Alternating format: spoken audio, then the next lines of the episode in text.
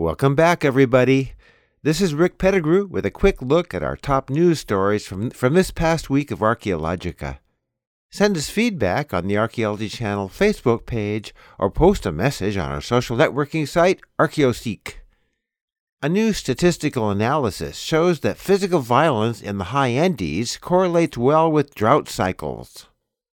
Computer simulation of the muscles of Lucy, the famous African human ancestor, shows that she had big muscles and was at ease on the ground as well as in the trees. Another computer simulation appears to show that puzzling population cycles in the mainland European Neolithic were likely caused by episodes of warfare. And a remarkably ornate and well preserved Bronze Age sword came to light in Bavaria.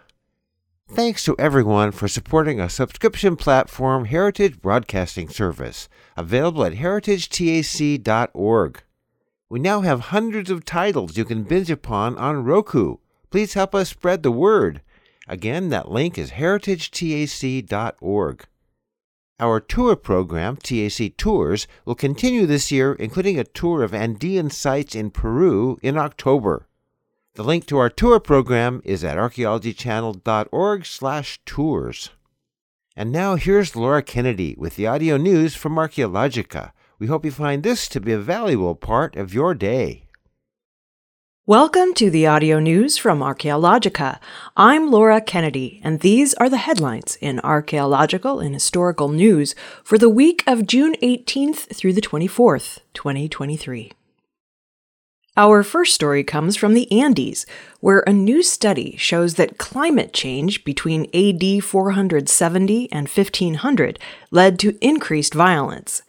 As reported by ScienceDaily.com, climate change in current times creates human problems, like disrupted crop production that lead to economic impacts. Many studies also observe that when temperatures go up, so does the level of interpersonal violence and homicides. The evidence is historic as well.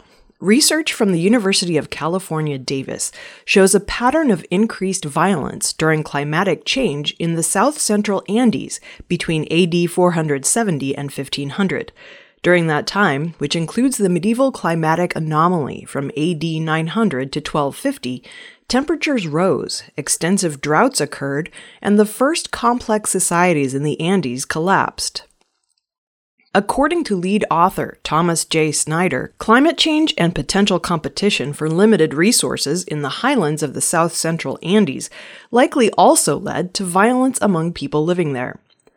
The study looked at head injuries of these populations, a proxy for interpersonal violence commonly used among archaeologists. Snyder and his team analyzed existing data from nearly 3,000 skeletal fractures of humans found at 58 archaeological sites in what are now Peru, Chile, and Bolivia. Climate data for the period was drawn from the area's high mountain glaciers. According to Snyder, periods of decreased precipitation predicted increased rates of cranial trauma. This suggests that climate change, in the form of lower precipitation, had a significant effect on interpersonal violence in the region. Drought induced resource scarcity seems a likely explanation.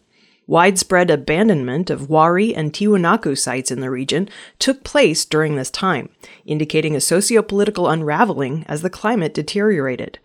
This study found that on average, for every 10 centimeter decrease in annual ice accumulation at the Quelccaya ice cap, the likelihood of interpersonal violence more than doubled. Intriguingly, the pattern was not found in coastal and mid elevation regions, indicating that people there either chose non-violent solutions to climate change or were not affected by it. Greater diversity for these regions in their agriculture and economies probably buffered the situation. According to Snyder, it's important to look at the history of people's interaction with nature when evaluating the challenges of today's climate change and how best to handle them. The archaeology of the Andes, with its extreme climatic variability, incredible archaeological preservation, and robust records, provides an excellent opportunity to study human response to climate change. The new study appears in the journal Quaternary Research. Next, we go back 3 million years to the time of one of our first ancestors in East Africa. New research using 3D modeling software has allowed a reconstruction of the muscles of the 3.2 million year old AL288 1 fossil, better known as Lucy, belonging to the species identified as Australopithecus afarensis, an early hominin. As reported by ScienceAlert.com, the reconstructions show that Lucy not only had strong leg and pelvic muscles for clinging to trees, but also knee muscles that allowed upright walking. Paleoanthropologist Ashley Wiseman from the University of Cambridge in the UK used the latest computer modeling tools to reconstruct the soft tissue that didn't survive with the fossil. Starting with what we know of living human muscle and bone structures, she worked backward, looking at clues, including the fossil's dimensions, structure, and the traces muscles leave where they attach to the bone. A total of 36 muscles in each leg were reconstructed, most larger and taking up more space than their equivalents in modern day people. These powerful muscles indicate that Lucy would have been able to stand upright. Afarensis individuals were shorter than we are, with smaller brains and ape like faces. They would also have had a much lower fat to muscle ratio in their legs. Major muscles in Lucy's thighs and calves would have been over twice the size of humans. The Lucy fossil was discovered in the 1970s. While it was well accepted that Afarensis could walk, scientists had debated whether it was a chimp style waddle or something akin to the upright gait of modern humans. According to Wiseman, Lucy's muscles suggest that she was as proficient at bipedalism as we are, while possibly being at home in the trees as well. The new model tells us much more about how the species lived some 3 to 4 million years ago, roaming areas of open wooded grassland, as well as more dense forests in East Africa. Lucy likely walked and moved in a way we do not see today in any living species other than the modern human, the only living animal that can stand upright with straight knees. The new research marks the first time that the soft tissue of an early human ancestor has been reconstructed in this way. The same technique could be used for other fossils, and while some guesswork is still involved, computational methods are better than ever. According to Wiseman, muscle reconstructions have already been used to gauge the running speed of a Tyrannosaurus rex. By applying similar techniques to ancestral humans, we can reveal the spectrum of physical movement that propelled our evolution, including capabilities we have lost. This research appears in the journal Royal Society Open Science. Our third story takes us to Neolithic Europe, where a puzzling population cycle may finally have been solved. As reported by the science website phys.org, scholars have long wondered why the prehistory of Neolithic farmer populations in Europe showed a boom and bust pattern, including collapses when whole regions were abandoned. One common explanation cited climate fluctuations as the main driver, but empirical tests don't fully support this claim. Now, a new study by Peter Turchin and his team at the Complexity Science Hub research facility in Vienna, Austria, concludes that periodic warfare, not climate change, was crucial in shaping the population dynamics of early farming societies in Neolithic Europe. The team used computer simulations to model both scenarios and compare the results with historical data. The new analysis, published in the latest issue of Scientific Reports, shows that periodic outbreaks of warfare can account for the boom bust patterns in the data, while climate fluctuations cannot. According to the study's lead author, Daniel Kondor, it's the first time an agent based model has been applied on this scale for a pre state, pre empire period. While previous simulations divided the area into a few large regions, this model covers most of the continent and works with units as small as independent villages. Turchin had been applying mathematical models of social integration and disintegration to analyze the rise and fall of complex societies, such as historic agrarian empires or modern nation states he wasn't convinced that the approach would apply to prehistoric times like the European Neolithic, when most people lived in small scale farming communities with no deep social inequalities and little political organization beyond local settlements. With no state or nobles to rebel against, such societies would be less susceptible to social disintegration and collapse. However, increasing evidence suggests that even supposedly simple Neolithic farming societies collapsed. In fact, according to Turchin, these breakdowns are even more profound than those in more recent societies, because archaeology shows substantial regions were depopulated. The new study focuses on the period from the first evidence of agriculture in Europe to the beginning of the Bronze Age, from 7000 to 3000 BC. The simulation begins with each small unit of the map either empty or occupied by a village of independent farmers. Then it introduces two components population change in each unit based on climate variability during the time period, and interactions, which can include villages splitting, migrating, or coming into conflict. The patterns created by the computer simulations were then compared to real world data.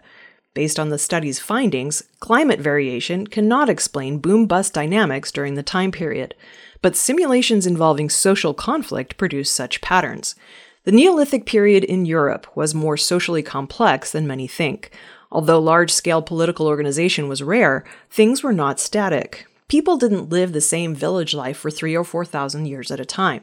The new study, spanning multiple regions, shows that cycles of disintegration and warfare in early farming societies were a general pattern.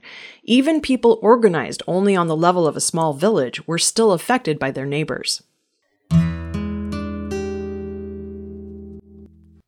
We end the week in Germany, where archaeologists in Bavaria discovered a well preserved sword in the town of Nördlingen that dates to the Bronze Age.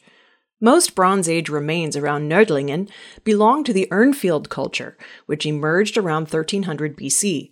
This culture grew from the preceding tumulus culture, and its people developed advanced metalworking skills, producing sophisticated bronze weaponry and armor. As reported by Heritage Daily, the sword came to light in a deposit of grave goods and weaponry, alongside the remains of a man, woman, and child. The find is extremely rare for this part of Germany, as most burial mounds were looted during ancient times or excavated during the 19th century. The sword has a solid hilt, made by overlay casting the handle over the blade. The hilt is ornately decorated with a geometric pattern, while the blade shows no indication of impact marks. This suggests that the sword had a ceremonial function or was a symbol of high status. However, according to the researchers, it would still have served as an effective weapon. The center of gravity is on the front part of the blade, indicating that it was designed predominantly for slashing. According to Matthias Pfeil, head of the Bavarian State Office for the Preservation of Monuments, the sword and the burial are still being studied by archaeologists. Whether the sword was locally crafted or imported is also being investigated. Three main distribution centers are known for Bronze Age swords of this type, known as octagonal swords. One was in southern Germany, the others in northern Germany and Denmark. A comparison of casting techniques and decoration shows that some of the octagonal swords in the north are apparently replicas of South German forms, while other pieces could be genuine imports or the products of wandering craftsmen. That wraps up the news for this week. For more stories and daily news updates, visit Archaeologica on the World Wide Web at archaeologica.org, where all the news is history. Also, be sure to check out our new subscription platform, Heritage Broadcasting Service, at heritagetac.org. I'm Laura Kennedy, and I'll see you next week.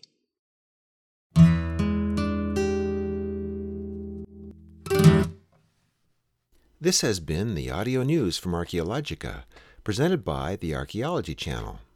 Be sure to check back with us next week for our next edition.